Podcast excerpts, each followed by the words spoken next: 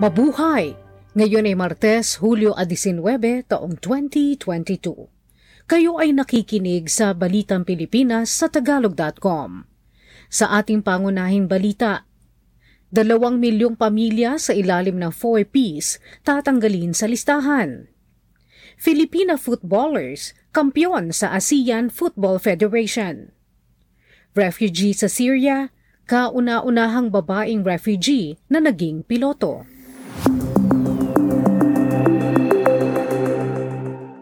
Aabot sa 2 milyong mga pamilyang Pilipino na nagbebenepisyo sa Conditional Cash Transfer Program ng pamahalaan ng Pilipinas ang posibleng matanggal sa listahan.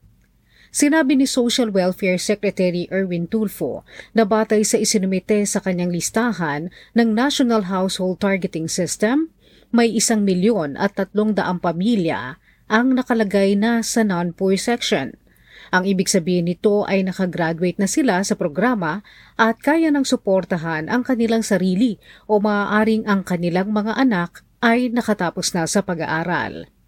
Anim na raang libo namang benepisyaryo ang binabalak na tanggalin sa listahan ng 4Ps o Pantawid Pamilyang Pilipino Program dahil sa ilang mga issue. Sa unang quarter ng taong ito, nasa 4 na milyon at 200 libong pamilya ang aktibong miyembro ng programa. Tumaas sa 44% o 2,071 impeksyon kada araw ang kaso ng COVID-19 sa Pilipinas mula Hulyo 11 hanggang 17. May kabuang 500 at 80 siyam ang malala o kritikal na mga pasyente ang nasa ospital ngayon. Samantala, sinabi ni Pangulong Ferdinand Bongbong Marcos Jr.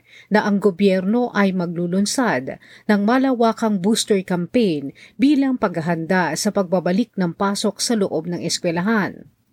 Ayon sa Department of Health, sa kabuuan, mayroon ng mahigit 15 milyon at kalahating nabigyan na ng booster shots. May mahigit sa 49 na milyon pang individual ang hindi nakakatanggap ng booster shots. Nagkaroon ng kabawasang 5 piso kada litro sa presyo ng gasolina at 2 piso kada litro naman sa diesel umpisa Martes, Hulyo 19.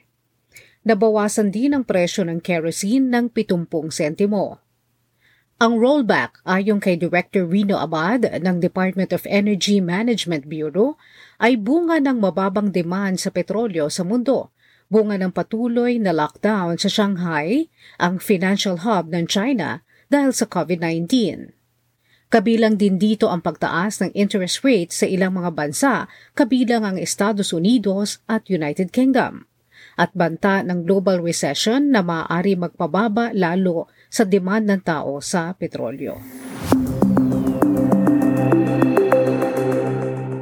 Binabalak ng Bureau of Customs na ibenta ang mahigit sa 20 nakumpiskang luxury cars na nagkakahalaga ng tinatayang isang daang milyong piso para sa pondo ng gobyerno. Dahil dito, sinabi ng BOC na hindi na nila sisirain ang mga sasakyan sa publiko. Sinabi pa ng BOC na naibenta na nila ang tatlong nakumpiskang luxury cars at i-auction ang natitirang mahigit 20 pa. Tiniyak ng BOC na nagsasagawa sila ng background check sa mga magbibid para siguradong hindi makakapasok sa auction ang mga smugglers. Nakakumpiska na ang BOC ng 8 bilyon at 37 milyong halaga ng mga inismuggle na mga goods illegal drugs at general merchandise sa kanilang operasyon mula Enero hanggang Hunyo ng taong ito.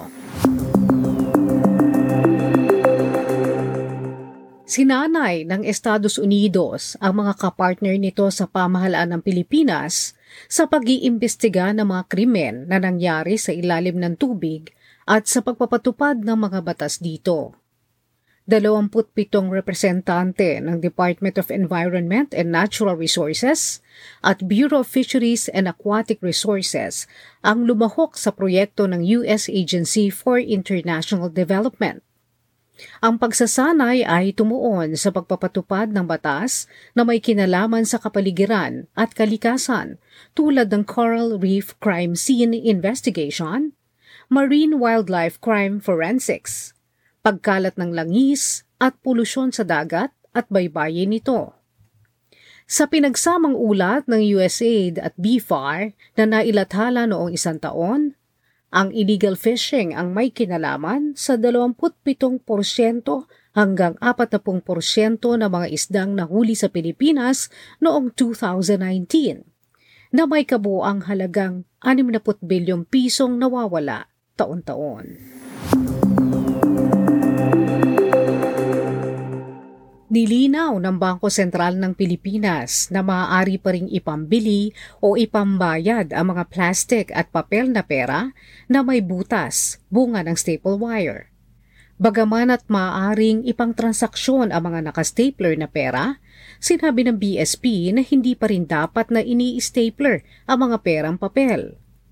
Bawal din ang sadyang pagsunog ng pera ayon sa BSP, tulad ng ginawa ng isang TikToker na nanunog ng 20 pisong perang papel. Samantala, sa pagsasara ng trading noong Hulyo 18, ang palitan ng piso sa dolyar ay nasa 56 na piso at 35 sentimo. Lumakas lamang ng isang sentimo mula sa closing noong biyernes, Hulyo 15. Sa ating trending news online, Isang viral video ng alitan ng dalawang riders ang naging dahilan ng pagkakansela ng lisensya ng isa sa mga ito. Sa video na inupload ng motoring website na Visor, ang motorcycle rider na si Romeo Morales ay sumiksik patungo sa bicycle lane sa Quezon City na naging dahilan para muntik niyang masagi ang isang siklista. Nagkainitan ng dalawa at nakarating ito sa atensyon ng Department of Transportation. Naharap si Morales sa ilang kaso na paglabag, makaraang mapatunayang siya ay nagsagawa ng reckless driving at pagharang sa trapiko. Tinanggalan agad ng Land Transportation Office ng lisensya si Morales.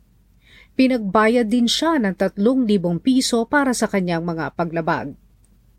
Ipinagbabawal sa kasalukuyan ang pagsampa na mga demotor na sasakyan sa mga bicycle lanes.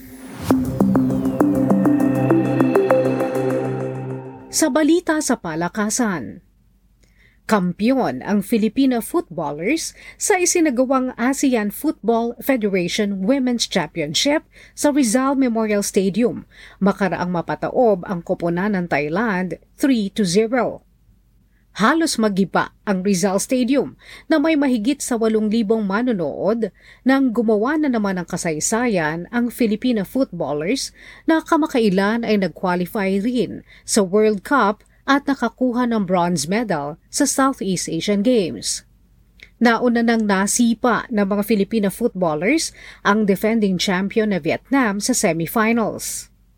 Ang Thailand ang may pinakamaraming championship title sa AFF Women's Football sa bilang na apat simula na mag-umpisa ang tournament noong 2004. Sa balitang showbiz, Ilang linggo nang nakaratay sa banig ng karamdaman ang veteranong aktor na si Pen Medina dahil sa kanyang degenerative disc disease.